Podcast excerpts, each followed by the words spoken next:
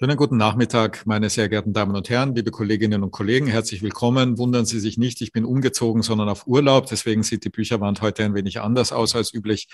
Aber umso lieber unterhalte ich mich erneut mit meinem Kollegen und Freund Professor Dr. Karl Stöger, um dunkel, um Licht in die Dunkelheit der aktuellen Rechtslage zu bringen, dass wir da jetzt redlich äh, wie üblich in der gewohnten Art mit uns versuchen. Vielen lieben Dank, Karl, dass du wieder Zeit ne äh, dir nimmst. Für die wenigen, die ihn noch nicht gesehen oder gehört haben, Herr Professor Stöger ist Professor am Institut für Staats- und Verwaltungsrecht der Uni Wien, leitet dort die Abteilung Medizinrecht und ist seit ich weiß nicht wie vielen Folgen freundlicherweise der, den wir immer fragen dürfen, äh, wenn sich am geltenden nationalen Recht etwas Wichtiges geändert hat. Das ist heute wieder so.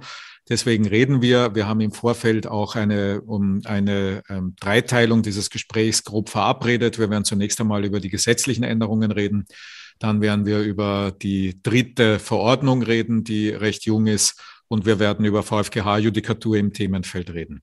Es sind erfreulicherweise bei uns einige Fragen eingelangt, äh, sowohl bei Stöger als auch bei mir. Die werden wir aufnehmen. Ich möchte Sie bei dieser Gelegenheit auch ganz herzlich nochmal einladen, an diesem Gespräch live teilzunehmen. Dann können Sie nämlich über YouTube auch, während wir uns unterhalten, Fragen stellen oder Kommentare abgeben.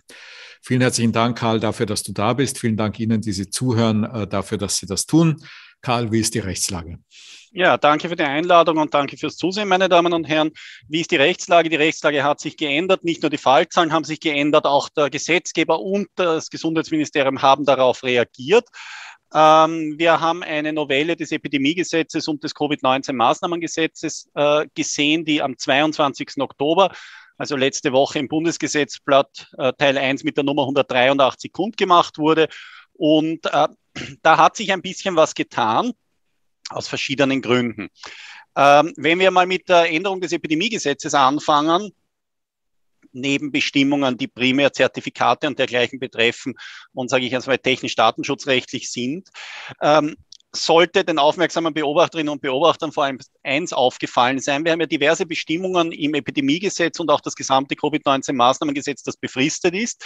Diese Befristungen wurden weiter aufgeschoben auf den 30. Juni 2022 für einige Bestimmungen des Epidemiegesetzes und auch für das Covid-19-Maßnahmengesetz. Okay. Alles gut. Es war nur ein okay. Echo. Mhm. War nur ein Echo, okay. Und im Covid-19-Maßnahmengesetz haben wir ebenfalls eine Verlängerung des Gesetzes auf 30.06.2022, aber hier, wie schon bisher, mit der Möglichkeit bei entsprechenden Voraussetzungen, nämlich keine ausreichende Besserung, durch Verordnung äh, wie im Gesetz vorgesehen, eine Verlängerung bis Ende 2022 vorzunehmen. Das heißt, äh, die Pandemie ist nicht vorbei und das sehen wohl sowohl der Gesetzgeber als auch äh, das Gesundheitsministerium so, warum es gegenteilige politische Meinungen gab, weiß ich nicht. Ähm, inzwischen haben wir es schwarz auf weiß. Man geht davon aus, dass es zumindest sinnvoll ist, bis Sommer 2022 noch die entsprechenden Rechtsgrundlagen bei der Hand zu haben. Ähm, dann gibt es einen neuen Paragraphen 7a des Epidemiegesetzes. Das ist deswegen wichtig. Der betrifft den Rechtsschutz bei Absonderungen. Sie können sich vielleicht noch erinnern, der Verfassungsgerichtshof hat die ohnehin erst 2016 neu geschaffene Regelung über den Rechtsschutz bei Absonderungen nach Epidemiegesetz, also mit anderen Worten die Quarantänebescheidbekämpfung, am 10.3.2021 mit dem Erkenntnis G380 aus 2020 aufgehoben. Das Ergebnis war aufgrund dieser Aufhebung, dass die Zuständigkeit von den Zivilgerichten zu den Verwaltungsgerichten gewandert ist für den Rechtsschutz und dort verbleibt sie jetzt dauerhaft.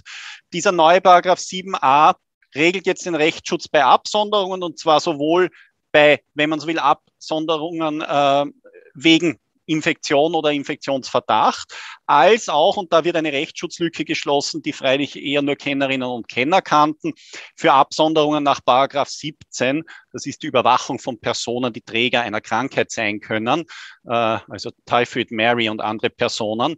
Äh, auch für die kann es unter bestimmten Voraussetzungen Absonderungen geben und da ist jetzt der Rechtsschutz vereinheitlicht worden. Ähm, wenn man so will, der entscheidende Punkt ist, es sind die Landesverwaltungsgerichte jetzt zuständig und die haben grundsätzlich binnen einer Woche über die Rechtmäßigkeit der Absonderung zu entscheiden, wenn diese vorher nicht geendet hat. Und die Bezirksverwaltungsbehörde hat Absonderungen, die länger als 14 Tage dauern, äh, dem Landesverwaltungsgericht unverzüglich anzuzeigen. Es wird hier im Großen und Ganzen an dem bisherigen Rechtsbestand angeknüpft, aber äh, es ist jetzt eine Regelung gefunden worden, die wohl hinreichend klar ist. Das war nämlich das, was der VfGH beanstandet hat. Die Vorgängerregelung war durch einen Verweis aufs Tuberkulosegesetz in ihrer genauen Reichweite nicht klar. Und jetzt gibt es, wenn man so will, eine eigenständige Rechtsschutzregelung im Paragraph 7a für Absonderungen nach Epidemiegesetz. Es bleibt abzuwarten, ob es hier Probleme gibt. Ich glaube es aber eher nicht. Das heißt, wir können damit rechnen, dass in Zukunft äh, die Verwaltungsgerichte diese Aufgabe länger übernehmen dürfen, ohne dass es verfassungsrechtliche Probleme geben wird. Was das aber freilich auch heißt, ist, wir haben jetzt gewissermaßen eine Zweiteilung. Im Tuberkuloserecht haben wir nach wie vor, das freilich anders ausgestaltet ist, weil dort die Behörde den Antrag auf Unterbringung einer Person stellt, äh, die, Gericht, äh, die zivilgerichtliche Überprüfung. Hier haben wir jetzt die verwaltungsgerichtliche Überprüfung. Das war also eine Sanierung eines VfGH-Erkenntnisses, aber das war natürlich schon wichtig, weil äh, mit der aufgehobenen äh, Fassung waren ein paar Unklarheiten. Das heißt, diese Änderung, also diese Sanierung war notwendig. Sonst haben wir im Epidemiegesetz noch an ein, zwei Stellen eben die Verlängerung auf 2022 von Sonderregelungen. Äh, ansonsten die wirklich spannenden Sachen jetzt für das, was jetzt in nächster Zeit vielleicht kommt, finden sich in der Novelle des Covid-19-Maßnahmengesetzes in Artikel 2. Ähm, das eine ist einmal, dass eine gesetzliche Grundlage für die 3G-Regel am Arbeitsplatz eingeführt wurde. Das haben Sie ja schon alle gehört. Das war ja auch in den letzten Tagen ein großes Thema.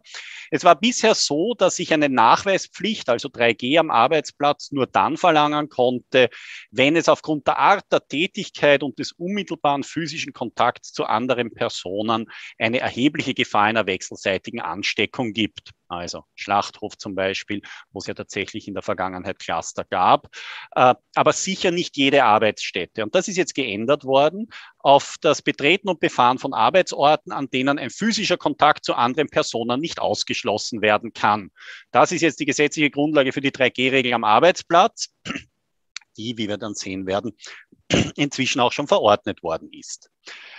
Ähm, ja, ähm, ebenfalls relativ wichtig ist, äh, wir hatten bisher, wenn man so will, die Testung, die negative Testung als Regelfall für eine geringe epidemiologische Gefahr und die Genesenen und Geimpften waren dem gleichrangig und unter bestimmten Voraussetzungen durften diese sogar besser gestellt werden. Wie wir alle wissen, gehen die äh, medizinischen und auch politischen Überlegungen inzwischen in eine ganz andere Richtung. Also der Goldstandard ist die Impfung. Wie wir auch alle wissen, ist es in Österreich äh, politisch jedenfalls nicht möglich, ernsthaft über eine Impfpflicht zu reden. Äh, natürlich weiß, weiß ich und wissen wir alle, das ist ein Thema, das spaltet, aber verfassungsrechtlich wäre die so problematisch wohl nicht, weil wir sehen ja, wie es inzwischen wieder zugeht. Ähm, ändert aber nichts daran, das wird politisch wohl derzeit nicht kommen. Dementsprechend geht man einen anderen Weg. Man forciert gewissermaßen äh, dass man Personen, von denen eine insgesamt geringere epidemiologische Gefahr ausgeht, und das sind primär die Geimpften und die Genesenen, äh, im Zweifel schneller in das normale Leben zurücklässt und denen mehr Möglichkeiten gibt. Sie, Sie wissen oder Sie sehen schon, ich vermeide jetzt bewusst den Begriff der Privilegierung, weil der trifft es bekanntlich nur zum Teil. Es geht nicht um Privilegien für Geimpfte und Genesene, sondern es geht darum, dass die insgesamt für das Infektionsgeschehen trotz Impfdurchbrüchen immer noch eine deutlich geringere Gefahr darstellen, nämlich nicht nur, weil sie als Gruppe weniger ansteckend sind, trotz Impfdurchbrüchen, sondern weil sie auch trotz Impfdurchbrüchen weniger oft äh, im Spital mit schweren Verläufen landen, ja, auf die Gruppe gerechnet. Und solange das medizinischer Stand ist, und das ist es derzeit, gibt es gute Gründe, hier zu differenzieren. Und das wird jetzt in dem Sinne gemacht, als ähm, im Paragraph 1 äh, Absatz 5a und insbesondere auch im Paragraph 1 Absatz 5b Covid-19 Maßnahmengesetz äh, die Hinweise, die bisher gesagt haben, quasi äh, Testung und gleichgestellte Möglichkeiten umformuliert werden, äh, so dass jetzt das Ganze nicht mehr als grundsätzliche Gleichstellung formuliert ist, sondern die Differenzierung von Anfang an möglich ist. Ähm, ja, was hätten wir noch, was interessant ist? Ja, dann haben wir noch den Paragraph 1 Absatz 5d. Das ist eine ganz spannende Regelung. Äh, es ist jetzt eine zentrale Regelung über die Verarbeitung von Nachweisen äh, geschaffen worden. Und Professor Forgo hat schon gesagt, da haben wir auch eine Frage dazu bekommen. Es ist jetzt so, äh, Behörden, des öffentlichen Sicherheitsdienstes und die Personen, die bei sonstiger Strafbarkeit sicherzustellen haben, dass 3G-Nachweise bereitgehalten werden, also Betriebsinhaber, jetzt in Zukunft auch Arbeitgeber, äh, sind zum Zweck der Überprüfung von Nachweisen zur Ermittlung der für die Identitätsfeststellung erforderlichen personenbezogenen Daten berechtigt. Die Vervielfältigung und die Aufbewahrung der in den Nachweisen enthaltenen personenbezogenen Daten äh, sind weiterhin unzulässig. Das heißt, ich darf kontrollieren, aber nicht abspeichern. Ähm, was dann im Kontext des Arbeitsortes eben noch gewisse Fragen aufwirft. Was haben wir noch? Sie haben vielleicht schon gehört, es gibt jetzt äh, eine Regelung für Betriebsstätten, wo plötzlich die Bürgermeisterinnen und Bürgermeister mitmachen können. Da geht es faktisch insbesondere um den Skibetrieb. Äh, da können Betretungsregelungen äh, für bestimmte Betriebsstätten auch auf kommunaler Ebene näher geregelt werden, wenn es keine Bundes-, Landes- oder bezirksweiten Regelungen gibt. Und ansonsten ist auch im Covid-19-Maßnahmengesetz eben die Ausdehnung auf 30. Juni 2022 mit Verlängerungsoption auf 31.12.2022 äh, geschaffen worden. Ich hoffe für uns alle, dass es vielleicht ein bisschen schneller geht, bis der Spuk vorbei ist. Danke vielmals, Karl. Ähm, das war jetzt eine sehr schnelle und sehr konzise äh, Zusammenfassung des Gesetzes. Wenn mhm. ich darf, würde ich an zwei, drei Stellen nachfragen. Die erste ist eine ganz einfache Frage in Bezug auf den Rechtsschutz, also Paragraph 7a. Sind dir Verfahren bekannt oder spielt das wirklich in der Rechtsrealität eine Rolle, dass gegen solche Bescheide Rechtsmittel erhoben werden? Ähm, und äh, können wir erwarten, dass das jetzt zunehmen wird? Ähm, ich glaube nicht unbedingt, dass es zunehmen wird. Es war auch jetzt schon das Verfahren vor den Bezirksgerichten potenziell niederschwellig. Äh, es war auch so, es ist jetzt die Vorstellung ausgeschlossen gegen Mandatsbescheide, die bisher möglich war. Das heißt, ich lande jetzt direkt beim Verwaltungsgericht, also beim Landesverwaltungsgericht. Äh, es gab äh, unter anderem ist deswegen auch äh, die Bekämpfung des Paragraph 7 erfolgt. Äh, es gab einige Fälle, wo Kontaktpersonen sich gewehrt haben wo sie gesagt haben, mhm. bei mir liegen die Voraussetzungen nicht vor, dass ich als Kontaktperson abgesondert werde, äh, dass infizierte Personen äh, sich gewehrt haben, nehme ich an, war weniger oft der Fall, weil die haben ja selber einen überzeugenden Grund, äh, dass sie wissen, warum sie zu Hause sitzen. Aber natürlich, wenn ich zu lange abgesondert bleibe, wenn ich zum Beispiel zwei oder drei negative PCR-Tests geschickt habe und die Behörde steigt nicht runter, kann ich auch sagen, die Anhaltung war am Anfang schon okay, aber äh, sie wird jetzt vielleicht rechtswidrig. Und das kann natürlich bei Geimpften eine Rolle spielen, weil man hört ja, die testen früher wieder negativ und da ist dann halt einfach die Frage, ob man möglicherweise der Behörde sagt, so, das war jetzt der zweite negative PCR-Test, lasst mich raus. Und wenn die dann Nein sagt, äh, dann könnte das schon ein Grund für eine Überprüfung sein. Äh, ich glaube aber insgesamt nicht, dass es deswegen jetzt zu sehr viel mehr Überprüfungen kommen wird. Was schon der Fall ist, ist, dass natürlich mit den Fallzahlen, die wir sehen, auch die Absonderungen steigen und mhm. insbesondere in manchen Regionen jetzt wohl die K2-Absonderungen. Und da kommt es jetzt drauf, äh, äh drauf an, K2 wird ja an sich nicht verkehrsbeschränkt, sondern nur mal darauf hingewiesen. In manchen äh, Bezirken werden sie verkehrsbeschränkt. Das heißt, sie dürfen bestimmte Dinge wie größere Menschenmassen nicht aufsuchen. Äh, und das ist ein Unterschied zu früher, wo diese, äh, wo doch viele Kontakte automatisch K1 waren. Und jetzt sind Geimpfte mhm. eher K2. Das wird einerseits wohl dazu beitragen, dass vielleicht manche sagen, ja gut, K2 verstehe ich, das nehme ich hin. Äh, bei K1 hätte ich mich gewehrt. Es kann andererseits natürlich auch passieren, dass dann die, wo man sagt, na, das war jetzt doch zu viel, du bist K1, dann vielleicht umso vehementer sich zur Wehr setzen. Ich glaube, das wird man abwarten müssen. Ich glaube nur, dass, wie gesagt, die Zugänglichkeit des Rechtsschutzes äh, von der Qualität her in etwa gleich geblieben ist. Äh, wobei jetzt natürlich schreibt man gewissermaßen äh, etwas, äh, so eine Mischung Bescheid, Maßnahmen, Beschwerde, das ist natürlich äh, relativ schnell einmal geschrieben. Mhm, mhm. Gut, zweite Frage. Wir haben ja über 3G am Arbeitsplatz hier schon mehrfach gesprochen und ich erinnere mich daran, dass mhm. ich da immer ein wenig kritischer war als du, meiner Erinnerung nach wenigstens, was diese Ausnahmen am Arbeitsplatz betraf. Inzwischen sind diese Ausnahmen also Rechtsgeschichte. Ähm, kann man Argumente finden, äh, warum jetzt diese ähm, Rücknahme der Ausnahme am Arbeitsplatz äh, rechtlich problematisch oder umgekehrt rechtlich geboten ist? Oder anders gefragt, warum war, hat das so lange gedauert, bis das eingeführt wurde aus rechtlicher Perspektive? Oder ist es nur politisch? Naja, äh, es ist sicher auch rechtlich. Es hängt insgesamt natürlich mit der Verhältnismäßigkeit der Maßnahmen zusammen und da spielen mehrere Dinge aus meiner Sicht eine Rolle. Zum einen, äh, dass wir jetzt die Impfung haben. Äh, das heißt, äh, die Testung betrifft nicht mehr alle. Es scheint damit insgesamt sowohl für Arbeitgeber als auch für Arbeitnehmer äh, strukturell leichter bewältigbar, eine 3G-Regel einzuhalten bzw. zu kontrollieren. Die Testmöglichkeiten sind jetzt natürlich massiv ausgebaut worden in den letzten Monaten. Also wie gesagt, wir sind in Österreich zwar immer gern in allem Weltmeister in der Corona-Bekämpfung, wie wir wissen, aber beim Testen dürfen wir uns wahrscheinlich zurecht rühmen, dass wir wirklich vorn dabei sind. Und das bedeutet natürlich auch. Äh, Entschuldige, Karl, aber ja? mit enormen regionalen Unterschieden, nicht 90 Prozent ja, der PCR-Tests sind ja, in Wien. Ne? Wien. Ja, ja. Das, ist völlig richtig und wir wissen auch, dass die Antigentests nach dem Stufenplan der mhm. Bundesregierung, der freilich mal eine politische Absichtserklärung ist und noch mhm. nicht in Verordnungen gegossen, weil wir die Zahlen noch nicht erreicht haben auf den Intensivstationen, dass dann natürlich das PCR-Testen eine gewisse Herausforderung wird. Wobei ich sage mal, wenn der Nebeneffekt ist, dass mehr Leute vielleicht dann doch sagen, also dann nehme ich im Zweifel doch eine Impfung, ist das, glaube ich, nichts, was politisch stört. Das wird ja auch mhm. relativ klar signalisiert. Aber es gibt große Unterschiede, das ist richtig. Ich darf aber schon darauf hinweisen, äh, dass zum Beispiel jetzt die Spültests, glaube ich, in Salzburg äh, auch jetzt verfügbar werden. In der Steiermark kommen sie jetzt auch mit Verspätung. In Oberösterreich haben wir sie schon zum Teil. Das heißt, es wird schon besser.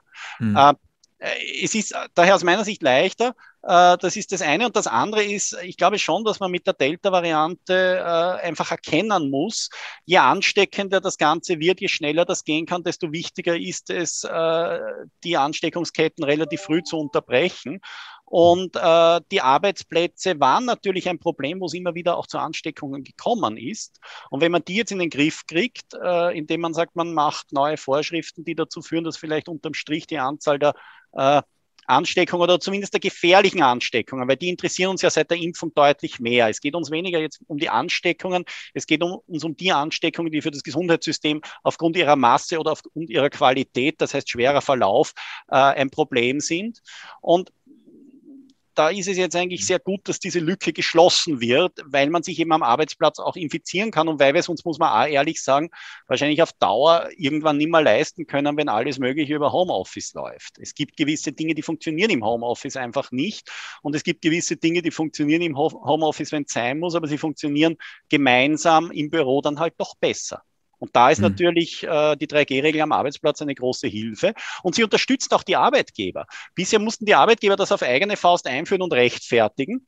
Äh, jetzt mhm. können sie gewissermaßen sagen, ich muss das jetzt tun und habe daher auch entsprechende Konsequenzen anzudrohen den Personen, äh, die diese 3G-Regel nicht einhalten und die daher nicht kommen und daher nicht arbeitsbereit sind. Das macht einen Unterschied zur bisherigen Rechtslage.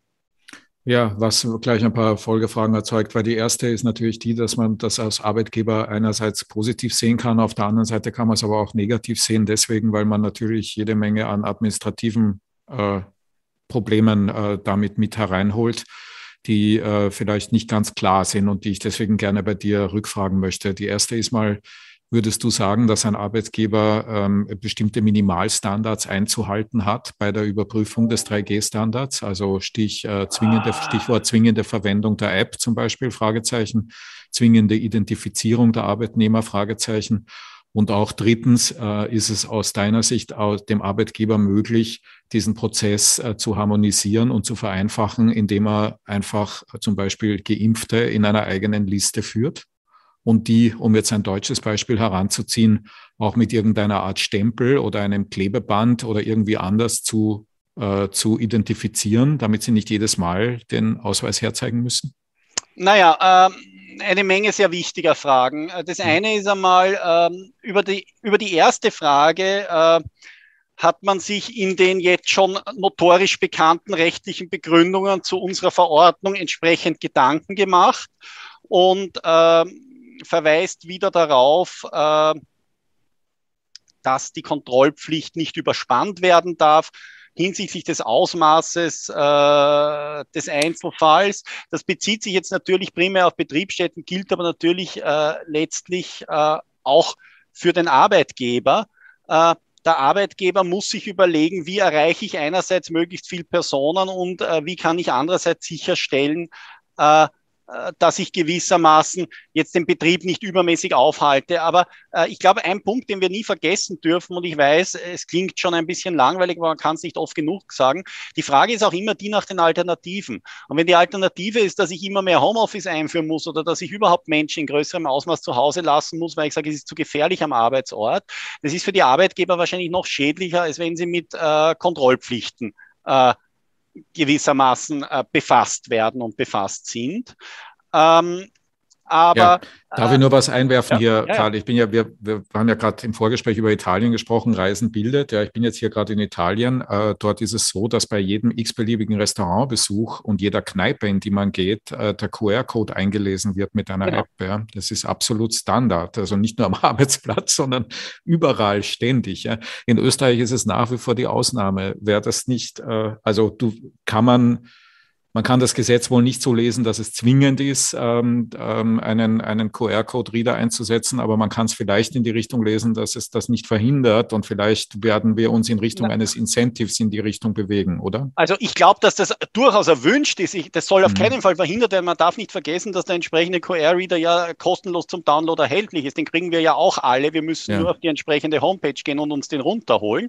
Äh, das wird zum Beispiel auch an der Universität, das wissen ja viele unserer Zuhörerinnen und Zuhörer genauso gemacht gemacht. Die Security-Personal, das die Uni engagiert hat, äh, scannt den QR-Code. Das wäre aus meiner Sicht die sicherste Methode. Worauf man dann natürlich ein bisschen achten muss, ist, äh, wie man weitergeht. Ähm, also ich habe schon gesagt, äh, warte nur ganz kurz, äh, dass wir das jetzt haben. Also äh, dann springe ich jetzt einmal ein bisschen in die Verordnung, wenn ich darf, weil ja. das gilt auch am Arbeitsplatz. Da steht, sofern äh, in dieser Verordnung ein Nachweis vorgesehen ist, ist dieser für die Dauer des Aufenthalts bereitzuhalten und äh, der Inhaber der Betriebsstätte, der be verantwortlich für einen bestimmten Ort, et, et, et, ist zur Ermittlung folgender personenbezogener Daten ermächtigt. Name, Geburtsdatum, Gültigkeit bzw. Gültigkeitsdauer des Nachweises und viertens Barcode und QR-Code. Also mhm. da wird sogar ausdrücklich darauf hingewiesen, man soll den wenden, da, äh, verwenden. Darüber hinaus ist er berechtigt, Daten zur Identitätsfeststellung zu ermitteln. Und jetzt kommt's aber. Eine Vervielfältigung oder Aufbewahrung der mhm. Nachweise und der in den Nachweisen enthaltenen personenbezogenen Daten ist mit Ausnahme der Erhebung von Kontaktdaten ebenso äh, unzulässig wie die Verarbeitung der im Rahmen der Identitätsfeststellung erhobenen Daten. Und da haben wir jetzt aus dem Publikum eine Frage bekommen, bekommen, die völlig berechtigt ist. Naja, ist das jetzt ein absolutes Verbot, die Gültigkeitsdauer eines Nachweises zu erfassen? Oder ähm, ist daneben die Berufung auf allgemeine Rechtsgrundlagen, zum Beispiel Artikel 9 DSGV und dergleichen möglich? Darüber haben wir zwar ja jetzt mhm. auch im Vorfeld kurz gesprochen. Ich darf, wenn ich nicht zu viel verrate, verraten, dass Professor Forgo aus meiner Sicht den äh, sehr überzeugenden Ansatz vertritt, naja, andere Rechtsgrundlagen dürften hier wohl unberührt bleiben, mhm. zum Beispiel aus dem Arbeitsverhältnis heraus. Das würde dann zumindest doch bedeuten, aber wie gesagt, es wäre schöner, wenn das klarer geregelt wäre, dass der Arbeitgeber definitiv die Nachweise als solche nicht vervielfältigen und speichern darf, aber mhm. möglicherweise schon äh, sagen kann, geimpft für die nächsten sechs Monate oder getestet für die nächsten zwei Tage. Also das mhm. erscheint mir vorstellbar. Äh, aber was klar ist, aufgrund der Verordnung, äh, die Nachweise also aufbewahren und dergleichen darf ich nicht. Das mhm. heißt, scannen darf ich und möglicherweise die Gültigkeitsdauer mir merken und sagen, und morgen kannst du dann ohne Kontrolle kommen, weil der Nachweis noch gilt. Aber mhm. viel mehr als das geht wohl nicht. Mhm. Naja, eine, ein Problem, das praktisch aufgetreten ist in Deutschland, allerdings dort lustigerweise an Universitäten, soweit mir bekannt ist, dass Universitäten angefangen haben, diejenigen, die die Kriterien erfüllen, mit einem Bändchen ja. äh, auf freiwilliger Basis zu äh, wie soll ich jetzt sagen, zu identifizieren. Ja, also man konnte so ein Bändchen, wie man das jetzt manchmal auch auf irgendwelchen Partys und so kriegt, bekommen und damit konnte man schneller oder kann man schneller an der, an der jeweiligen Kontrolle vorbei und die Identifizierung und der Missbrauch wird vielleicht dadurch ausgeschlossen, dass man das nicht ohne weiteres runterbekommt vom Arm und jemand anderen drauf bekommt. Ist das naja, zulässig was, aus deiner Sicht? Naja, was wir von den Bändchen jedenfalls einmal wissen, und ich weiß, das ist jetzt natürlich juristisch noch keine, äh, keine überzeugende äh, Begründung, aber wir haben äh, für die Christkindlmärkte, die ja unglaublich wichtig mhm. sind und daher auch in Corona-Zeiten funktionieren müssen, in den Erläuterungen folgender Hinweis. Den Pflichten ist insbesondere Rechnung getragen, wenn etwa bei Weihnachtsmärkten die Kontrolle der 3G-Nachweise anlässlich einer Bänderausgabe bei definierten Kontrollpunkten außerhalb bzw. innerhalb des Marktareals erfolgt und diese Bänder in weiterer Folge stichprobenartig kontrolliert werden. Nun mhm. wissen wir alle, dass die Erläuterungen einen Wortlaut nicht aushebeln können, aber sie können möglicherweise ein bisschen zu seiner Verständlichkeit beitragen. Das heißt, ich könnte mir vorstellen, dass der Verordnungsgeber offenbar gemeint hat, ich darf die Nachweise scannen und wenn das das dann auf grün zeigt für diesen Abend, dann darf ich jedenfalls für diesen Abend am Christkindlmarkt ein Band ausgeben. Es gibt mhm. in Österreich übrigens auch zumindest eine Universität und es ist nicht die Universität Wien, die ihren Studierenden eine eigene Geimpftkarte anbietet, die diese selber beantragen können und dann bei den Kontrollen vorweisen können, um schneller durchzukommen. Also es gibt es mhm. auch schon bei uns das Thema. Äh, und ähm, ich glaube, Voraussetzung ist, dass man für das laufende Semester gewissermaßen äh, einen aufrechten Impfschutz hat. Mhm. Ähm, also wir bewegen uns da schon in ganz spannenden Zonen, äh, weil eben äh, das Problem ist, die Bestimmung, die ich eben vorgelesen habe, ist so klar nicht. Aber was jedenfalls klar ist, ist die Nachweise abspeichern, abfotografieren, kopieren, das geht nicht. Ja, ja. Das will ja, ja aber auch niemand. Nein, ich glaube, das will auch niemand, weil das, die Sammlung ja. wird dann ein bisschen groß, ja, ja äh, auch beim Arbeitgeber. Aber äh, dass man zum Beispiel sagt, ist geimpft für sechs Monate und ähm, bin mir nicht sicher, ob das wirklich verhindert werden sollte. Insoweit ist es sehr unglücklich, dass dieser Paragraph 1 Absatz 5 in der Verordnung in dem Punkt leider nicht sehr klar ist. Mhm. Und das mhm. auch, muss man ehrlicherweise dazu sagen, äh, hier die Erläuterungen äh, hm. ja, im Sinne einer besseren Verständlichkeit, äh, das hilft mir nicht sehr viel. Ja. Nächste Frage in dem Kontext, Karl. Nachdem man das ja monatelang nicht geregelt hat, hat man es jetzt also geregelt, äh, was zu dem Problem führt, dass man sich fragen muss, ob ein Arbeitgeber auch strengere Vorgaben weiterhin vorsehen darf. Wie würdest du das sehen? Äh, ja, das kann er. Äh, ja, das kann er. Das ist geregelt. Äh, Moment, äh, wo ist das geregelt? Das ist geregelt. Ähm, da wollte man ihm, glaube ich, die Chance geben, das zu tun. Ähm,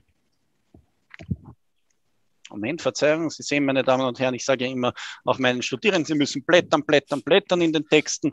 Ja. Äh, und wenn man sich schon mal was notiert hat, dann sollte man auch, genau. Äh, Paragraph 9 Absatz 4 und jetzt sind wir in der Verordnung, daher darf ich nur kurz vorstellen, mhm. die dritte Covid-19-Maßnahmenverordnung, meine Damen und Herren, ausgegeben am 25. Oktober 2021 mit BGB L2 2021 441, die setzt jetzt das um, was mit der Gesetzesnovelle möglich geworden ist, insbesondere am Arbeitsplatz. Und da steht im Paragraph 9 Absatz 4, der Paragraph 9 ist der Ort der beruflichen Tätigkeit, über den sich Professor Forger und ich schon öfter unterhalten haben, wie auch richtig mhm. festgestellt, mit einem äh, oft sehr kritischen Nikolaus Forger völlig verständlicherweise. Mhm. Da steht jetzt im Hinblick auf das Tragen einer Maske und die Vorlage eines Nachweises einer geringen epidemiologischen Gefahr, können in begründeten Fällen über diese Verordnung hinausgehende strengere Regelungen vorgesehen werden. Alles, was das heißt, ist, dass privatautonom strengere Regelungen in begründeten Fällen möglich sind und das richtet sich dann wohl nach Arbeitsrecht. Aber die Verordnung stellt gewissermaßen ausdrücklich klar, sie will sowas nicht verhindern und ich glaube, das ist eine wichtige Klarstellung. Ja, aber tut sie das nicht dann erst recht, wenn sie sagt, in begründeten Fällen? Dadurch wird das ja schon sowas wie eine Art von, also jedenfalls eine Ausnahme und eine begründungspflichtige Ausnahme. Ja. Das gilt dann nicht für jeden Arbeitsort. Ne? Richtig, wobei, wenn ich meine Kolleginnen und Kollegen aus dem Arbeitsrecht richtig verstehe, entspricht das auch allgemeinen arbeitsrechtlichen Grundsätzen, dass ich tatsächlich in solchen Fällen eine gewisse, eine gewisse Begründung brauche, warum ich von meinen Mitarbeiterinnen und Mitarbeitern gewissermaßen über das jetzt äh, durch Verordnung gebotene hinaus noch äh, strengere Anforderungen haben will, weil das ja eben auch arbeitsrechtliche Konsequenzen haben kann. Also wenn ich zum Beispiel eine 2,5G-Pflicht einführe, bevor sie allgemein vorgesehen ist, äh, dann brauche ich dafür irgendeine Begründung, wie zum Beispiel, ich bin in einem 2,5G-Bereich jetzt schon, ja, mhm. oder ich bin in einem 2G-Bereich und daher erwarte ich von meinen Mitarbeiterinnen und Mitarbeitern auch, dass sie dem entsprechen. Hm. Aber könnte man das Argument nicht auch umgekehrt wenden, nämlich dass es irgendwie aus Mitarbeiterinnen-Sicht die Erwartungshaltung geben müsste und die jetzt eher konterkariert wird durch diese Formulierung, dass der Arbeitgeber sich eben bestmöglich darum bemüht, dass der ArbeitnehmerInnen Gesundheitsschutz eben maximal möglich ist? Also könnte nicht ein Arbeitgeber auf die Idee kommen oder könnte nicht ein Betriebsrat auf die Idee kommen zu sagen, wir wollen eigentlich nicht das Risiko durch ungeimpfte im Unternehmen haben und deswegen darf in dieses Unternehmen nur noch rein, wer geimpft ist und, äh, oder äh, genesen. Das wäre ja durch diese Formulierung eigentlich gerade nicht möglich. Ne? Und ist das, wenn, wenn, ist das, wenn ja. gewissermaßen die Gefährdungslage in diesem Unternehmen ist, äh, keine Ganz besondere normal. Ja, also ich bin irgendwie Tischler um die Ecke, ja, und ich habe aber drei Mitarbeiter, die alle Angst um ihre Gesundheit haben und irgendwelche äh, versorgungspflichtige Angehörige und so weiter. Und ich sage, ich kümmere mich um deren Gesundheit, indem ich sage, wir sind alle geimpft und getestet. Punkt. Ja, ich glaube, ich glaube, dass das schwierig wird angesichts mhm. dessen. Äh, das heißt, ich brauche schon eben äh, eine Begründung, warum ich es anders mache. Äh, ob diese Begründung jetzt nur die größere Gefahr ist, es mag zum Beispiel auch daran liegen, äh, ich meine, ich kann natürlich auch sagen, äh, wir sind zum Beispiel ein Betrieb, der genau damit wirbt, dass wir besonders genau. sicher sind. Ja, aber das wäre ja ein begründeter Fall meines Erachtens. Das ist ja die Öffnung einer Privat eines privatautonomen Spielraums. Und da mhm. muss ich mir das halt mit meinen Mitarbeiterinnen und Mitarbeitern ausschnapsen. Man darf aber auch nicht vergessen, es geht dann halt doch auch immer wieder, weil Arbeitsvertragsrecht ist trotz äh, gewisser Überformung am Privatrecht. Es geht dann halt auch immer um die Autonomie äh, der Mitarbeiterinnen und Mitarbeiter. Und äh, dazu gehört eben auch, ähm, auch wenn ich das persönlich, äh, das habe ich glaube ich schon mehrfach angedeutet, nicht besonders gut finde, dass ich 3G-Regeln gegenüber kritisch sein darf. Und ähm, das bedeutet, also auch der Arbeitgeber ist da gewissermaßen ein bisschen in der Mitte. Ich glaube aber schon, dass ihm die Verordnung da eher hilft, weil sie zieht einen Mindeststandard ein. Und wenn ich darüber hinausgehen will, brauche ich halt eine Begründung. Mhm. Aber immerhin, den Mindeststandard habe ich. Und wie du ja auch richtig gesagt hast, gibt es ja umgekehrt auch viele Arbeitgeber, die davon wahrscheinlich nicht wahnsinnig begeistert sein werden, weil es für sie ja mehr Aufwand wird. Also es ist mhm. leider die ganze Corona-Krise irgendwie immer eine Quadratur des Kreises, was solche Fragen angeht. Mhm. mhm. Gut, äh, Karl, vielleicht reden wir ein bisschen noch, mhm. ich habe da zu schnell hineingegrätscht, entschuldige, ein bisschen systematischer noch über die Verordnung, bevor wir dann weiter noch ein paar Detailfragen klären. Willst du mal einen Überblick geben über die Verordnung? Das kann ich gerne machen, wobei ich ehrlich sagen muss, du bist jetzt nicht äh, wirklich hineingegrätscht, weil das ist in Wahrheit das, was das hm. Spannendste mhm. an der Verordnung ist. Äh, die Verordnung hat äh, in zwei Punkten gewonnen. Sie spricht jetzt zum einen einmal die Thematik der 3G-Regel am Arbeitsplatz ausdrücklich an und zum anderen, sie hat punktuell in ihrer Systematik Verbesserungen erfahren. Ähm, das erste ist einmal, was sich nicht geändert hat, ist grundsätzlich gilt bei Maskenpflicht FFP2 Maskenpflicht. Ähm, äh, was wir dann haben, ist, äh, wir haben jetzt eine Definition von 1G-Nachweis, 2G-Nachweis, 2,5G-Nachweis und 3G-Nachweis.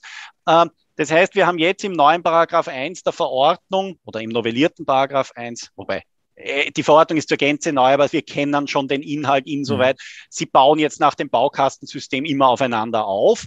Auch hier sieht man die Routine, die inzwischen in der Logistik eingekehrt ist, diesbezüglich, was nicht dazu führt, dass es nicht gewisse Bestimmungen gibt, wie wir gesehen haben, über deren Auslegung man trefflich streiten kann. Aber es ist eine, doch eine deutlich zunehmende Routine sichtbar. Das heißt, wir haben in Paragraph 1 jetzt eben äh, die ganze Definitionen dieser schon bekannten 1G, 2G, 2,5G und 3G Nachweise. Äh, das werden wir möglicherweise äh, in Zukunft auch mehr brauchen als bisher, weil wir ja alle wissen, äh, äh dass der Stufenplan der Regierung, wie gesagt, politische Absichtserklärung, äh, ab bestimmten Auslastungsstufen der Intensivstationen für 2,5 und 2G äh, mehr Einsatzgebiete vorsieht als bisher. Äh, ja, also daher mal diese Definition. Was wir dann haben, ist jetzt eine ausdrückliche Regelung, dass der Schulpass von Montag bis Sonntag gilt, also der Ninja-Pass oder wie auch immer, je nach Bundesland, äh, jetzt auch am Wochenende für die äh, Kinder und Jugendlichen als 3G-Nachweis gilt. Äh, das war wohl ein Entgegenkommen gegenüber den Eltern äh, mit testenden Kindern. Ähm, dann haben wir schon den Paragraph 1 Absatz 5 erwähnt, eben die Verarbeitung. Und bei der Verarbeitung der personenbezogenen Daten darf nicht nur die Gültigkeit, sondern eben auch die Gültigkeitsdauer des Nachweises verarbeitet werden. Und das führt dann eben zur Frage, was heißt das jetzt? Aber das haben wir vorher ja äh, besprochen und das ist leider nicht ganz klar. Ähm, so, Covid-19-Präventionsgesetz, Masken in geschlossenen Räumen, Verkehrsmittel, da ist was Neues, Paragraph 3 Absatz 2 äh, gilt ab Mitte November. Für die Benutzung von Seil- und Zahnradbahnen gilt jetzt die 3G-Regel, es sei denn, Sie verwenden die Seil- oder Zahnradbahn zur Deckung notwendiger Grundbedürfnisse. Das wurde in der Zeitung auch schon berichtet. Also wer am Berg wohnt und mit der Seilbahn ins Dorf fährt, äh, darf das ohne 3G-Nachweis tun. Wer zu Wintersportzwecken und dergleichen eine Seilbahn betritt, braucht einen 3G-Nachweis. Und beachten Sie bitte, meine Damen und Herren, das kann sich alles noch ändern, weil wie Sie wissen, 3G kann ab einer gewissen Auslastungsstufe 2,5G werden. Zumindest laut Stufenplan. Äh, dann wird es eine Novelle geben müssen. Äh, 3G-Nachweis bei Ausflugsschiffen und Reisebussen, okay. Ähm, vielleicht ganz interessanter Paragraph 4, da bin ich selber äh, von einer Journalistin darauf hingewiesen worden, die gesagt hat, Moment, hat sich da was geändert? Äh, die hat mir da heute früh ein bisschen die Augen geöffnet, weil ich war noch etwas müde und habe das das erste Mal gelesen. Also Paragraph 4 Absatz 1, die FFP2-Maskenpflicht bleibt in Kundenbereichen äh, der alltäglichen Bedarfsdeckung bestehen. Apotheken, Lebensmitteleinzelhandel, Banken, äh, Post, Postpartner. So, und jetzt wird es interessant. Äh, beim Betreten und Befahren sonstiger Kundenbereiche sowie der Verbindungsbauwerke baulich verbundener Betriebsstätten haben Kunden, die über keinen 3G-Nachweis verfügen, in geschlossenen Räumen eine Maske zu tragen. Das ist insoweit ganz interessant, weil Sie können sich erinnern, es gab ja eine Zeit lang die Überlegung, dass man sagt, naja, entweder bist du 2G oder du trägst eine Maske. Davon ist man jetzt wieder abgegangen. Jetzt gilt 3G oder Maske und 3G heißt derzeit natürlich auch noch Wohnzimmertest. Ja, nicht mal lang wahrscheinlich, wenn die Zahlen so weiter steigen, aber äh, das heißt, die Maskenpflicht im sonstigen Handel ist eigentlich zu äh, Gunsten oder zu Lasten, je nachdem, wie man sieht, von 3G abgeschwächt worden. Gilt natürlich nicht in den Bundesländern, die schärfere Regeln verordnet haben, namentlich Oberösterreich und Salzburg. Äh, die haben auch noch schönere Inzidenzen als der Rest von Österreich. Und weniger Impfungen. Das vielleicht, das muss man trotzdem sagen, das ist jetzt keine bezahlte Werbeeinschaltung, aber meine Damen und Herren, wir sehen alle ganz klar, zwischen Inzidenz und Impfrate gibt es einen Zusammenhang. So viel zum Thema, was ist wissenschaftlich davon zu halten, dass man Impfungen für den Goldstandard hält. Und dann auch noch zur Menge an Intensivpatientinnen. Ja, ja, ja, also, ja, klar. Das kommt dann auch noch dazu. Genau. Mhm. Und das ist vielleicht sogar noch das Entscheidendere. Weil, wie gesagt, mhm. anstecken ist das eine in der. Intensivstation landen, ist das andere. Mhm. Ähm, ja, also das Und ist das gewollt, dass jetzt ähm, in Bezug auf die Erleichterung ähm, für, für zugunsten von 3G in Paragraph 4 Absatz 2 oder ist das ein Unfall oder weiß man nicht? Ich weiß es nicht. Mhm. Aber ich glaube nicht, dass das ein Unfall war. Ich glaube nicht, dass das ein Unfall war. Äh, aber was die Motive dahinter sind, weiß ich nicht. Ob vielleicht manche sagen, das ist uns zu mühsam, dass wir dann kontrollieren, äh, ob das jetzt eine Impfung ist, eine Genesung oder eine PCR-Testung. Äh, jetzt kann man sagen, haben Sie einen 3G-Nachweis da, wenn man ohne Maske reinkommt und dann, also vielleicht ist es einfach das, ja. Mhm. Ähm, ja, dann schauen wir mal. Äh, dann haben Aber das wir. Ist doch, Entschuldigung, das ist doch total kontraproduktiv letztlich, ja, nicht? Weil, also, das äh, verstehe ich nicht, denn das ist ja äh, also Wohnzimmertest ist nachgewiesenermaßen nicht besonders treffsicher. Ja. Und dann gehe ich mit einem Wohnzimmertest in die Bank und sage, ich bin äh, nein, 3G. Die Bank, nein, in der Bank, in der Bank muss das eh droben haben. Äh, aber zum Beispiel. Ah, nicht in die Bank, Entschuldige, ja, genau, überall anders. Ah, überall anders. Ja, genau. Also ja, weil Bank ist Absatz 1, ja klar. Ja, ja, ich gehe ins Kleidergeschäft und ja, sage, ich bin, genau. ich bin, aber ich habe eher einen Test. Ja. Mhm. Naja, äh, ich meine, aus meiner Sicht zeigen Oberösterreich und Salzburg relativ klar, wo das mhm. für alle gilt. Ja. Mhm. Äh, lieber einmal mehr Maske und das gilt ja im Übrigen auch für Geimpfte. Weil ich meine, ja, natürlich, äh, ja. Im Gegenteil. Schaut ja, ja nichts. Ja. Ich meine, die Geimpften ja. sind weniger ansteckend, aber sie können ansteckend sein. Mhm. Und ich meine, äh, den Winter packt man die blöden Masken auch noch, würde ich sagen. Aber gut, nein, ja, ich stimme deiner Kritik zu. Ich halte es auch nicht für wahnsinnig produktiv, aber ich glaube nicht, dass es ein Unfall war. So, äh, aber jetzt noch mal kurz, Karl, wenn du darfst, ja. wenn du erlaubst, an dieser Stelle jetzt die prinzipielle Frage. Also wir, wir lesen das jetzt hier und wir, und wir sehen da irgendwie den Verordnungsgeber mhm. rumrudern irgendwo vielleicht, wenn, äh, jedenfalls ja. wissen wir beide nicht genau warum. Und das mhm. ist immer noch Teil sozusagen der Exekutivbefugnis und des politischen Willens. Oder gibt es auch da wieder die alte Frage oder gibt es da jetzt irgendwann einmal irgendeine Limitierung, die eingreifen würde? Ne? Wir sagen ja beide, es wäre eigentlich viel gescheiter Masken für alle statt im Gegenteil Masken entfernen in der Situation, die momentan gerade herrschten? Naja gut, ich meine, was soll ich sagen? Ich bin heute das erste Mal im Hörsaal gewesen, wo bei uns an der Uni Wien die Maskenpflicht gefallen ist und es ist nett, äh, auch wieder mal in lächelnde oder fragende Gesichter zur Gänze zu sehen. Aber äh, wie soll naja. ich sagen? Es ist, also meine bekannte Antwort ist ja, man sollte den Spielraum äh, lassen, wo er ist politisch. Äh, man muss nicht alles teilen, aber ich sage einmal so, die Gesamtrichtung geht in Richtung Verschärfung und dafür dürfte man offenbar bei einzelnen Punkten gewissermaßen noch sagen, machen wir leichter vollziehbare Regelungen, machen wir weniger kontroversielle Regelungen. Äh, man darf ja nicht vergessen, äh, egal ob man das jetzt teilt oder nicht, dass ein Argument war gegen äh, FFP2-Pflicht, äh, nur für Leute, die nicht gewissermaßen besonders qualifiziert eine geringe epidemiologische Gefahr darstellen, dass man die anderen ein bisschen bloßstellt. Ähm, das hat man jetzt wieder vom Tisch, wenn man jetzt gewissermaßen sagt, jeder, der 3G ist, darf das runter tun. Es ist eine politische Balance. Ich weiß nicht, ob Wahlerfolge der MFG bei sowas auch eine Rolle spielen. Äh, ich merke nur, du bist in Italien. Ich war vor kurzem auch in Italien. Äh, offenbar dort, wo es härter herging, vor einem Jahr, hat sich das auch tiefer ins Gedächtnis eingebrannt.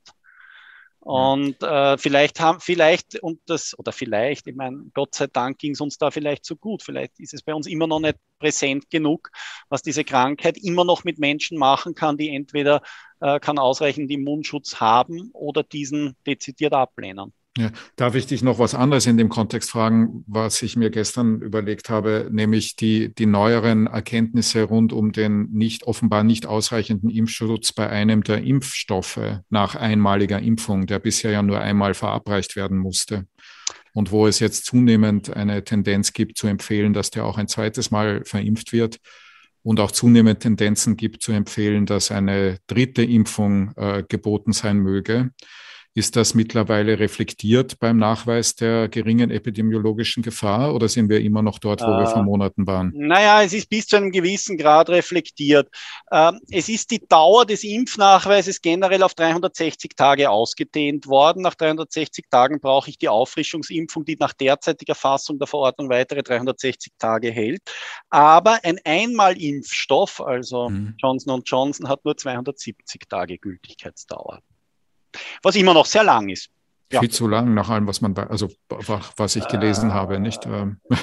ja, ja, äh, sehr lange, Gut. aber das ist die Differenzierung, die man vorgenommen hat. Ja, also 270 mhm. zu 360.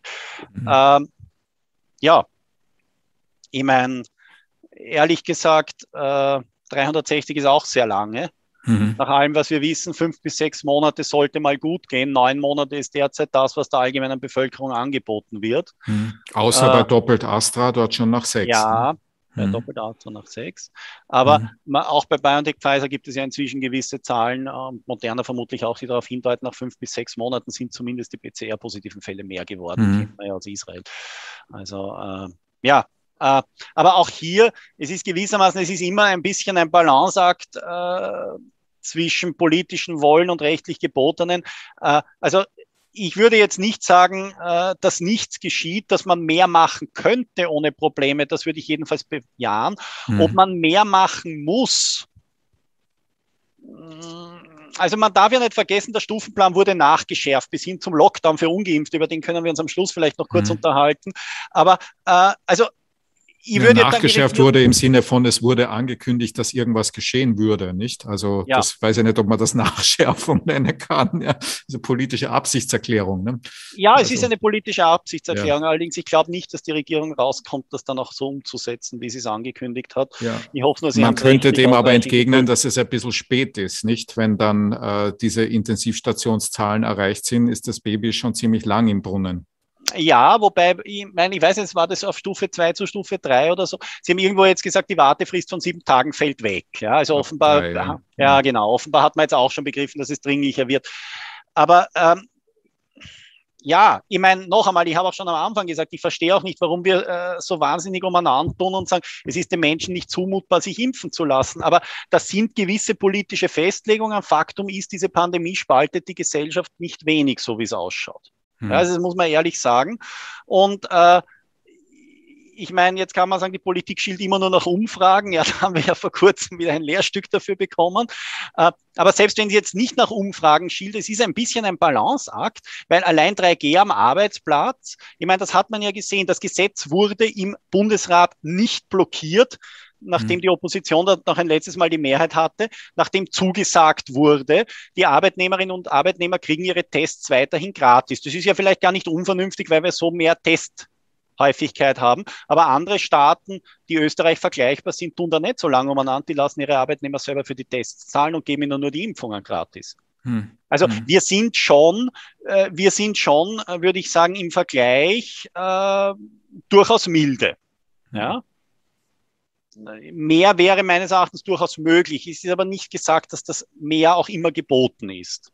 Mhm. Es ist, der Verfassungsgerichtshof hat auch immer mehrfach betont, man hat eben einen gewissen Spielraum. Und äh, wir sind nach meiner Wahrnehmung trotzdem eher auf der sanfteren Seite. Das muss man ehrlich mhm. sagen. Das kann man gut oder schlecht finden. Es ist nur wahrscheinlich noch nicht verfassungswidrig.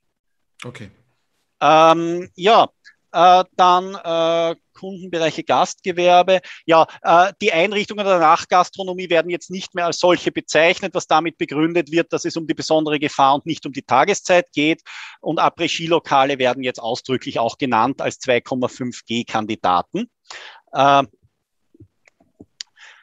Äh, ähm, ansonsten gilt für eigentlich alle Bestimmungen äh, die Vorgabe, dass man eben den Nachweis für die Dauer des Aufenthaltes bereithalten kann, ist aus den jeweiligen Sonderbestimmungen in den schon besprochenen Paragraph 1 Absatz 5 gerutscht, der jetzt für die gesamte Verordnung gilt.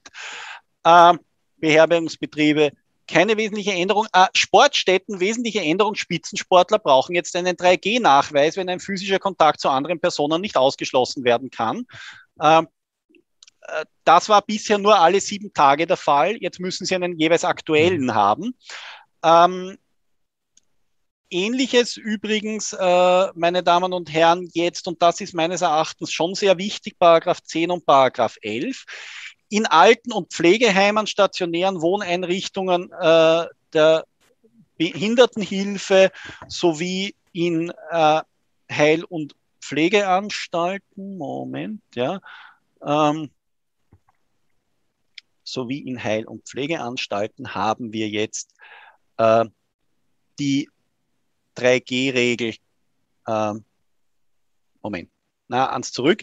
Ich bleibe mal beim einen. Alten- und Pflegeheime, stationäre Wohneinrichtungen der Behindertenhilfe haben wir jetzt für Mitarbeiterinnen und Mitarbeiter äh, mhm. die 3G-Nachweisregel. Das war bisher bitte mhm. nicht der Fall. Bisher war teilweise eine Sieben-Tagesfrist vorgesehen. Das heißt, dort, wo eine Zeit lang die meisten Menschen gestorben sind in Institutionen, hat das Personal bis vor kurzem sich nur alle sieben Tage testen lassen müssen. Das ist jetzt vorbei. Das heißt, wir haben jetzt eine allgemeine Angleichung äh, an die 3G-Regel und in Bälde möglicherweise auch bald eine strengere Regel äh, für das Personal in Alters- und Pflegeheimen. Und äh, Moment, 10 Absatz 2, Ziffer 1 bis 3. Ich schaue jetzt gerade. Genau. Und diese Bestimmung gilt jetzt durch Verweis im Paragraph 11 Absatz 3 auch für Kranken- und Kuranstalten. Und das ist meines Erachtens schon ein großer, großer Schritt nach vorne.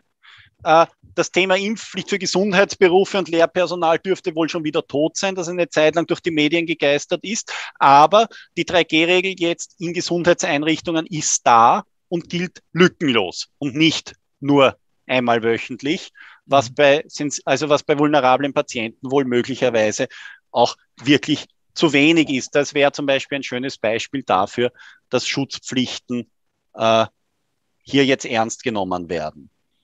Äh, bei den Zusammenkünften haben wir keine wesentlichen Änderungen. Ähm,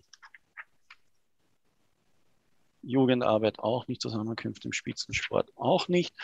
Ähm, ja, ähm, Gelegenheitsmärkte und dergleichen. Ähm, Da haben wir eher was in den Erläuterungen, wo eben darauf hingewiesen wird, äh, bei Christkindlmärkten und so eben die Bänderlösung, die du schon angesprochen hattest, äh, und abgetrennte Areale. Es bleibt also weiterhin so 3G-Regel dort, wo ich auch konsumieren kann, wo bloß Speisen und Getränke verkauft werden und nicht konsumiert werden, gilt die 3G-Regel nicht und es gilt die Maskenpflicht. Das bleibt so. Äh, Kontaktdatenregelung haben wir weiterhin. Ähm, Karl, darf ich dich unterbrechen ja, und nochmal kurz zurückzukommen zu den Alten- und Pflegeheimen, nämlich ja. auf eine damit zusammenhängende Frage, die wir schon ein bisschen erörtert haben. Wenn du den Paragraph 10 Abs ansiehst, im Absatz ja. ähm, 3 ist es, glaube ich, ähm, ja, wo verlangt wird, was also ähm, ähm, Mitarbeiter da zu tun haben, dann müssen sie auf der einen Seite also einen 3G-Nachweis haben. Dann gibt es mhm. irgendwelche Sonderfälle, wenn sie positiv wenn, sind und trotzdem reinkommen genau. dürfen. Und dann gibt es in Bezug auf die Pflegeheime eine strengere Regel als üblich, nämlich zusätzlich noch einen Mund, einen, eine, eine Maske. Ne? Paragraph ja, genau. 10 genau. Absatz 3, Ziffer 2. Ja. Äh, das führt mich zu der Frage davor, nicht? Also offenbar gibt es Bereiche, wo der Normgeber die, den reinen 3G-Nachweis für nicht ausreichend hält, ja, sondern noch zusätzliche Maßnahmen vorsieht, mindestens ja. mal in diesen Bereichen. Ja. ja. Was also bedeutet, dass er ja irgendwie davon ausgehen muss, dass die 3G-Maßnahme äh, selbst unter bestimmten Fällen nicht ausreichend ist, um das Risiko insgesamt zufriedenstellend zu reduzieren. Ja. Warum nur dort? Wegen den Personen, die dort betroffen sind. Dort sind Personen ja, aber betroffen. Das ist doch nur richtig in Bezug auf die Gruppe insgesamt, nicht? Also über 80-Jährige sterben eher als unter 80-Jährige an Covid, aber unter 80-Jährige sterben mitunter auch. ja, äh, allerdings je älter diese Personen sind und je schlechter ihr Immunsystem, desto größer die Wahrscheinlichkeit, dass sie selbst bei erhaltener Impfung äh, nicht eine ausreichende Immunität aufweisen. Hm. Äh, und man darf nicht vergessen, die pauschalierende Betrachtung nach Gruppen ist verfassungsrechtlich ja nichts Verbotenes. Das ist ein Problem, das natürlich für die einzelne Person, die in dieser Gruppe einen Sonderfall darstellt, schmerzt. Und ab einer gewissen Schwere muss man das wohl berücksichtigen. Aber ansonsten, dass ich gewissermaßen pauschalierende Betrachtung nach Gruppen vornehme, ist ja, aber darf ich als Normgeber eine Gruppe irgendwie herausnehmen und alle anderen nicht? Also natürlich kann ich nach Gruppen differenzieren, aber da wird ja eine Gruppe jetzt anders behandelt als alle anderen. Ich könnte könnte ja dann auch anfangen, Kinder anders zu behandeln oder Übergewichtige oder psychiatrische Patienten oder was auch immer, hunderte Gruppen, die es so gäbe. Ja, Kinder werden auch anders behandelt, weil Kinder zum Beispiel nur einer eingeschränkten Nachweispflicht und einer eingeschränkten Maskenpflicht unterliegen und im Übrigen in der Schule sowieso eigene Regeln für sie gelten. Äh, die Frage ist, welche Gruppe du unter welchen Voraussetzungen rausgreifen willst. Es ist zum Beispiel mhm. so, dass vulnerable und auch äh, Patienten und ältere Menschen, die noch selbst äh, sich versorgen und zu Hause leben, ja auch dadurch geschützt geschützt werden, dass zumindest in den äh, Geschäften des täglichen Bedarfs eine umfassende FFP2-Maskenpflicht besteht. Nämlich dort, wo sie ihre Pension abholen, dort, wo sie einkaufen, mhm. äh, dort, wo sie zum Arzt gehen, im Übrigen auch. Mhm. Ähm, also die spannende Frage ist, ich kann überhaupt nicht ausschließen, dass es nicht Fälle gibt, wo man sagt, da hat der Gesetz, also da hat der Verordnungsgeber aber nicht äh, gut differenziert. Aber äh, jetzt, wenn ich zum Beispiel gerade ältere Personen und so nehme, in gewissen Bereichen äh, sehe ich auch, dass man dort äh, für sie durchaus Schutzmaßnahmen ergriffen hat.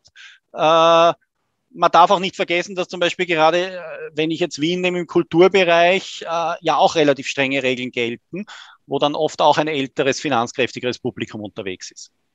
Mhm. Aber ja, man kann, da, man kann darüber durchaus im Einzelfall diskutieren, keine Frage. Aber gerade bei Alters- und Pflegeheimen, glaube ich, liegt es schon aufgrund dessen, was wir in den letzten Monaten gesehen haben, auf der Hand, dass das ein besonders gefährlicher Ort ist. Ja, ob der Ort so gefährlich ist oder nur die Folgen der Infektion, weiß ich nicht, ne? weil, aber.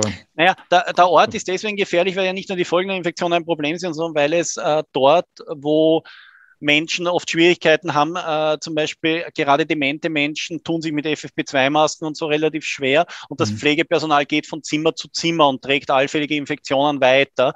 Gerade mhm. deswegen ist meines Erachtens neben der 3G-Regel beim Pflegepersonal das Tragen einer Maske besonders sinnvoll. Ja, aber das wäre doch eigentlich überall anders Teil des Covid-Schutz, äh, also der, der, der, der Präventionsregeln im jeweiligen Ort, nicht der im Präventionskonzept abzudecken wäre. Also ja. warum man das hier dann sozusagen ins, ins strenge Recht hineinschreibt und nicht ins Präventionskonzept, ist schon ungewöhnlich. Ne? Äh, das Präventionskonzept, darf ich was dazu sagen zum Präventionskonzept, habe ich letzte Woche ja meine Antrittsvorlesung mhm. gehalten. Das Präventionskonzept ist aus meiner Sicht eine Zusammenfassung der bestehenden Regelungen, die in einer bestimmten Einrichtung gelten, sei es aufgrund mhm. der Verordnungs- oder Gesetzeslage, sei es aufgrund soweit zulässig autonomer Festlegungen des äh, jeweiligen Betreibers. Äh, ich glaube nicht, dass das Präventionskonzept äh, mir es ermöglicht, äh, Sachen vorzuschreiben, die ich sonst aufgrund anderer Rechtsgrundlage nicht ohnehin anordnen dürfte. Und was hier aus meiner Sicht der Vorteil ist, wenn es in der Verordnung steht, dann gibt es für die Betreiber und deren Mitarbeiterinnen und Mitarbeiter auch keine Diskussion darüber, was jetzt geboten ist und was jetzt nicht geboten ist. Das muss so gemacht werden. Und das macht manchmal schon Sinn, weil man darf ja nicht vergessen, es ist natürlich ein Arbeitgeber, äh, dem die Mitarbeiter sagen, du, ich trage keine Maske, wenn ich nicht unbedingt muss, weil ich teste eh ständig, äh, insoweit erpressbar, dass er gute Mitarbeiter verliert. Das Risiko habe ich natürlich immer, weil wenn ich sagen muss, du, ich kann nichts anderes machen, es ist so vorgeschrieben, wir müssen das machen, hm. äh, dann stärkt das natürlich schon auch die Argumentation Argumentationsposition. Ja, aber es ist eben auch ein umgekehrtes Argument, dass es überall dort, wo es nicht ausdrücklich vorgeschrieben wird, schwierig wird, sowas dann einzuführen. Ne? Ja, aber ich glaube, das war es schon bisher. Also wenn man sich anschaut, was im Arbeit, ja. also was Arbeitsrechtlerinnen und Arbeitsrechtler so gesagt haben, und die gesagt, naja, man braucht schon halt eine Begründung, warum man mhm. das macht, warum man das von Mitarbeitern verlangt. Äh, man darf ja nicht vergessen, dass es bis vor kurzem immer wieder eine, eine Diskussionsfrage war, darf ich Mitarbeiter überhaupt nach dem Info- oder Teststatus fragen? Ja. Ja. Und zumindest diese Fragen sind jetzt durch solche relativ harten Vorgaben, wie du sagst, gelöst. Hm. Ähm, ja, Erhebung von Kontaktdaten. Ähm, ja, vielleicht noch ganz interessant, ähm, Paragraph,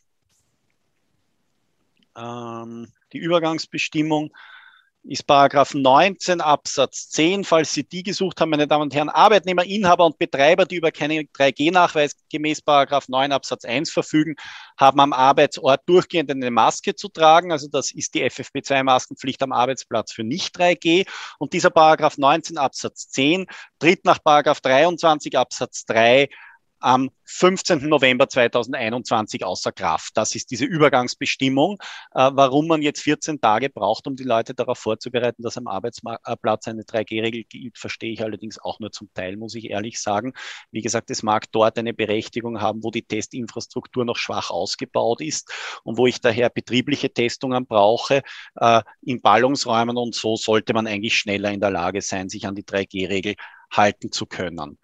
Äh, ja, das wären aus meiner Sicht so äh, die wesentlichen Highlights dieser Verordnung. Äh, ja. Ja, genug zum Nachdenken auf jeden Fall. Ja. Äh, es gibt ein paar Fragen, Karl, die im Vorfeld gekommen sind, die ich jetzt ja. gerne hereinholen würde. Also die eine Frage ähm, passt, glaube ich, ganz gut äh, jetzt hierher. Muss der Gesetz, muss der Gesetzgeber beziehungsweise der Verordnungsgeber zwischen Geimpften und Ungeimpften unterscheiden oder kann er auch weiterhin Regeln für alle erlassen? Er braucht eine epidemiologische Begründung sowohl für die Ungleichbehandlung als auch für die Gleichbehandlung. Im Zweifel gilt aber, dass er nur im unbedingt erforderlichen Ausmaß, Klammer Verhältnismäßigkeitsprüfung, in Grundrechte eingreifen darf.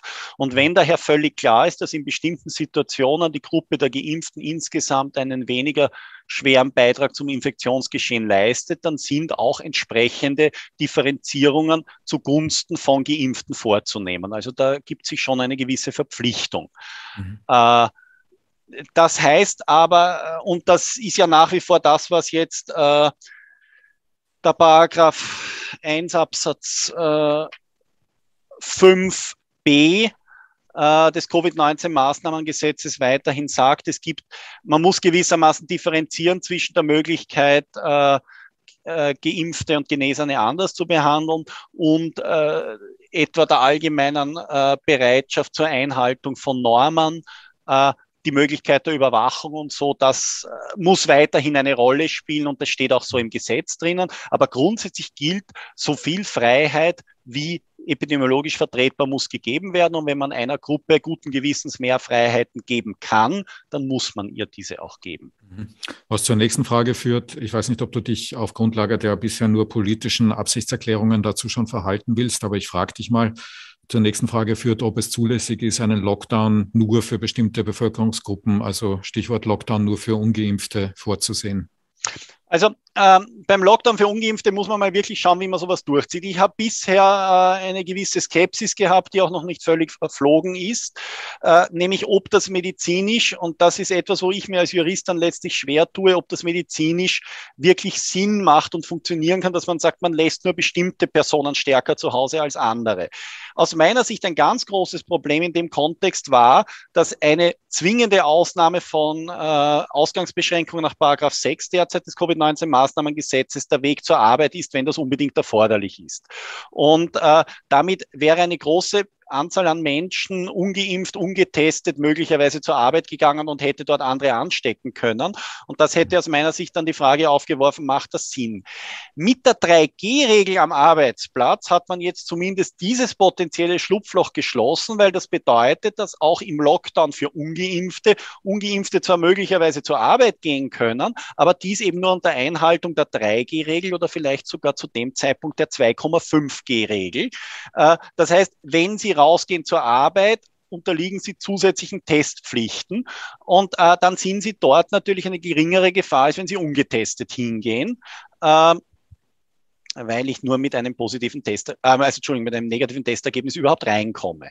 Äh, das zweite ist, dass man im äh, ja, Entschuldige, Karl, aber wenn ja. ich von denen verlange, dass sie getestet sind auf dem Weg zur Arbeit, warum kann ich dann äh, weiterhin von ihnen verlangen, dass sie die Wohnung nicht verlassen dürfen? Naja, sie dürfen die Wohnung, auf, äh, also sie dürfen die Wohnung weiterhin verlassen, um äh, physische Erholung ja, zu betreiben, um einkaufen. Na, ja, das ist ja, ja, unwichtig. Ja, schon. Also wir sind in einem Lockdown, das wissen wir mittlerweile, ja. was das bedeutet. Aber was ist dann genau noch das, wovor diese Menschen äh, also welche Gefahr geht von diesen Menschen aus, die es dann noch zulässig macht, sie diesen Beschränkungen zu unterwerfen?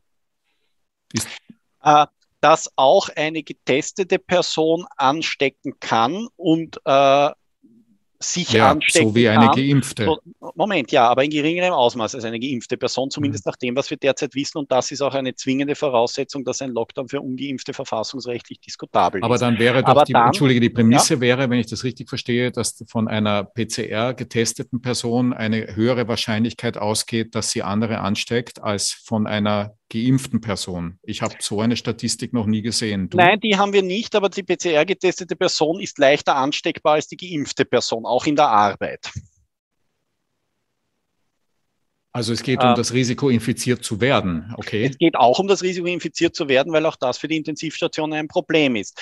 Äh, das heißt, ich versuche diese Person, also die Kontakte dieser Person auf ein Minimum zu beschränken und ich lasse sie, wenn das notwendig ist, zwar in die Arbeit gehen, wo sie getestet ist, damit ich sicherstelle, dass sie andere nicht ansteckt, aber sie ist in der Arbeit immer noch dem Risiko ausgesetzt, sich anzustecken und damit in einem ohnehin schon an der Überlastungsgrenze stehenden Gesundheitssystem zu einer weiteren Verschärfung beizutragen, weil sie ein Spitalsbett braucht. Und deswegen würde ich, deswegen mache ich einen Lockdown. Ein Lockdown heißt Kontakte auf ein Minimum reduzieren, vor allem gefährliche Kontakte auf ein Minimum reduzieren. Und da, und wie gesagt, das ist das, was man medizinisch belegen müsste. Wenn das, so wie ich das jetzt skizziert habe, Sinn machen kann, dass man sagt, Sie dürfen zur Arbeit gehen, aber nur getestet, damit stecken Sie dort hoffentlich niemanden an, aber Sie können natürlich angesteckt werden, auch von Geimpften. Mhm. Äh, äh, und deswegen sollen sie gewissermaßen das Haus nur so wenig wie möglich verlassen. Und wenn sie zur Arbeit verlassen, dann müssen sie wieder getestet sein, nach zumindest 48 oder 72 Stunden. Und dann würde ich die nächste Infektion merken, wenn die kommt. Äh, dann ist das vielleicht vorstellbar. Eine ganz andere Frage ist, wie ich diesen Lockdown für Ungeimpfte mache. Mache ich wirklich Ausgangsbeschränkungen nach Paragraph 6 oder mache ich Betretungsverbote für öffentliche Orte nach Paragraph 4? Mhm. Also da müsste man, glaube ich, sehen, woran man da wirklich denkt, wie man das umsetzen will. Aber ich glaube, zwei Eckpunkte sind schon wichtig. Zum einen, dass die 3G-Regel beim Arbeitsplatz jetzt ein potenziell riesen äh, Schlupfloch im Lockdown für Ungeimpfte potenziell ein Stück weit zumacht. Und das Zweite, dass jetzt, ich habe das vorher erzählt, mit der Änderung des Covid-19-Maßnahmengesetzes von der grundsätzlichen Gleichstellung von Testung, Impfung und Genesung ein ganz schönes Stück weit abgerückt wurde, was natürlich auch eine gesetzgeberische Wertung ist, die im Hinblick darauf von Bedeutung sein kann. Immer noch die entscheidende Frage ist aber, was bringt ein Lockdown für Ungeimpfte, außer dass eine Drohgebärde ist, um Menschen zum Impfen zu bringen, weil das ist nicht die Aufgabe eines Lockdowns für Ungeimpfte. Was mhm. bringt ein Lockdown für Ungeimpfte und wie kann ich medizinisch abbilden, dass er Sinn macht. Und ich meine, ich weiß, vielleicht soll ich das nicht tun, aber nach dem Motto Wunschkonzert, das wäre natürlich unglaublich spannend, wenn man das vielleicht einmal bei Asponi jemanden fragen könnte, der medizinisch eine Ahnung hat, mhm. ob ein Lockdown für Ungeimpfte aus medizinischer Sicht überhaupt Sinn macht. Dann mhm. wissen wir nämlich auch, glaube ich, die rechtliche Antwort. Aber die rechtlichen Grundlagen sind angepasst worden in die Richtung. Das würde ich schon glauben. Mhm. Und würdest du umgekehrt, auch das ist eine Frage aus dem Publikum, sagen, dass es daher derzeit unzulässig wäre, einen weiteren Lockdown für alle einzuführen? Naja, ich würde einen Lockdown für alle keinesfalls ausschließen, wenn die Situation völlig außer Kontrolle gerät und auch das verbliebene Ansteckungsrisiko durch geimpfte Personen und für geimpfte Personen äh, das ganze System zum Kippen bringen kann, weil die Intensivstationen schon so am Limit sind. Hm. Aber äh, ich kann das politische Statement verstehen, dass man das so wenig wie möglich haben will. Und für mich ist eben die spannende Frage, kann ich das durch einen Lockdown für Ungeimpfte möglicherweise diesen Zeitpunkt wirklich nach hinten verschieben in medizinisch sinnvoller Weise? Aber irgendwann, und ich hoffe, wir erleben ihn nicht, kann natürlich der Zeitpunkt kommen, wo es nicht mehr anders geht als mit einem Lockdown, äh, weil selbst die wenigen Geimpften, die herumrennen und anstecken und angesteckt werden, schon ein paar zu viel sind. Hm. Nur, wie gesagt, ich hoffe, uns, ich hoffe wirklich, uns bleibt das erspart. Und und es wäre dann eine Frage der politischen Willensbildung, ob man in einem solchen Fall einen Lockdown für alle einführt oder eine Impfpflicht. Beides wäre verfassungsrechtlich gesehen gleich zulässig. Äh, in der Akutsituation kommt die Impfpflicht zu spät, weil der vollständige Aufbau des Impfschutzes mehrere Wochen dauert. Insoweit hat der Lockdown dann wohl noch seinen Platz, wenn man sehr mhm. lange gewartet hat. Die Frage ist, ob man nicht vorher in Richtung Impfpflicht geht. Das Problem ist nur, es dürfte einen harten Kern äh, geben an Menschen, die auch trotz einer Impfpflicht und den damit verbundenen wahrscheinlich Verwaltungsstrafen nicht kommen würden zur Impfung. Und allein das könnte dann schon sein, dass man deswegen letztlich um einen Lockdown nicht herumkommt. Es wäre aber sehr schön, wenn man insbesondere jetzt einmal durch andere Maßnahmen wie Kampagnen und dergleichen, es gibt ja wohl noch einige wenige Möglichkeiten, hört man, wie man Menschen vielleicht doch motivieren kann, wenn man so viel wie möglich noch in nächster Zeit zur Impfung bringt. Es ist eh schon die Zeit verdammt knapp. Mhm. Gut, vielen Dank, Karl. Ähm, vielleicht mögen wir noch kurz über die VfGH-Judikatur reden. Ja, vielleicht kurz noch zwei, äh, zwei Hinweise. Äh, der VfGH hat heute eine Presseaussendung gemacht, jüngste Entscheidungen des VfGH zu Covid-19-Regelungen. Ich konnte bisher auch nur die Presseaussendung lesen, aber Verbote für Kultureinrichtungen waren ein geeignetes Mittel, Kontakte zu reduzieren. Äh, das Gesundheitsministerium hat eine verfassungsrechtlich nicht zu beanstandende Abwägung zwischen dem Recht auf Schutz des Lebens und der Gesundheit sowie der Freiheit der Kunst vorgenommen und dabei mit dem Betretungs- und Veranstaltungsverbot den ihm vom Gesetz eingeräumten Entscheidungsspielraum nicht überschritten. Und ganz wichtig, wir wissen, was jetzt kommt, in den Verordnungsakten wurde auch hinreichend dargelegt, auf Basis welcher Bewertung der epidemiologischen Situation welche gesetzlich erlaubten Maßnahmen gesetzt wurden. Zweitens, Maskenpflicht in der Schule trotz gleichzeitiger Tests im April und im Mai war gerechtfertigt. Mhm. Das war eine Schülerin, die sich dagegen gewehrt hat. Und der Bildungsminister hat auch dazu gelernt, weil wir erinnern uns ja schon, dass äh, der auch schon Maßnahmen verloren hat wegen mangelhafter Begründung, hat nachvollziehbar dokumentiert, weshalb er diese Verpflichtung in die Covid-19-Schulverordnung aufgenommen hat. Und ganz wichtig, die Corona-Kommission hatte ausdrücklich die Kombination von Schutzmaßnahmen empfohlen, nämlich Testung und Maske. Und da, da der Präsenzunterricht ein besonders gewichtiges öffentliches Interesse darstellt, steht die Maskenpflicht auch nicht außer Verhältnis zum Gewicht des Ziels, mit dieser Maßnahme Präsenzunterricht zu gewährleisten. Der mhm. Schichtbetrieb wurde nicht geprüft, weil die Anfechtung falsch gewählt war. Ja, also wir Gut. sehen, der VfGH glaub, bleibt, glaube ich, bei seiner Linie. Er gibt den Gesundheitsbehörden, dem Gesundheitsminister relativ viel Spielraum, wenn eine ausreichende Begründung vorhanden ist. Gut, in dem Sinne sehen wir, dass es auch weiterhin wichtig sein wird, was in den Begründungen steht so und auch was in den weiterhin nicht zugänglichen fachlichen Begründungen, Begründungen steht, steht, was äh, wieder zu einem Thema führt, über das wir auch schon öfter geredet haben. Vielen, vielen lieben Dank, Karl. Ich glaube, wir haben auch alle Zuseherinnenfragen beantwortet, die uns beiden zugegangen sind. Ähm, und ich wir glaube, versucht, wir haben gesehen, ja. wir haben es zumindest versucht. Ja. Es ist nicht alles äh, klar, das ist leider so. und das ja, ist traurig. Ich, ich, ich, ich glaube, dass wir auch gezeigt haben, dass es äh, in den nächsten Wochen, Monaten und Jahren weiter zahlreiche äh, Rechtsprobleme geben wird, egal wie sich die Pandemie weiterentwickelt. Vielen Dank für die Aufklärung, die du wieder einmal in gewohnter Präzision, Geschwindigkeit und, äh, und auch äh, Abstraktion sozusagen gebracht hast. Vielen, vielen Dank dafür.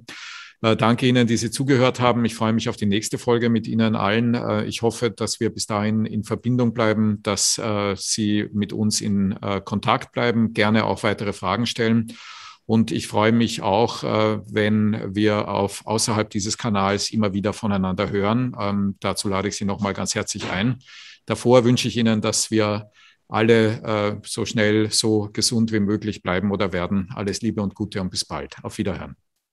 Wiederhören, auf Wiedersehen.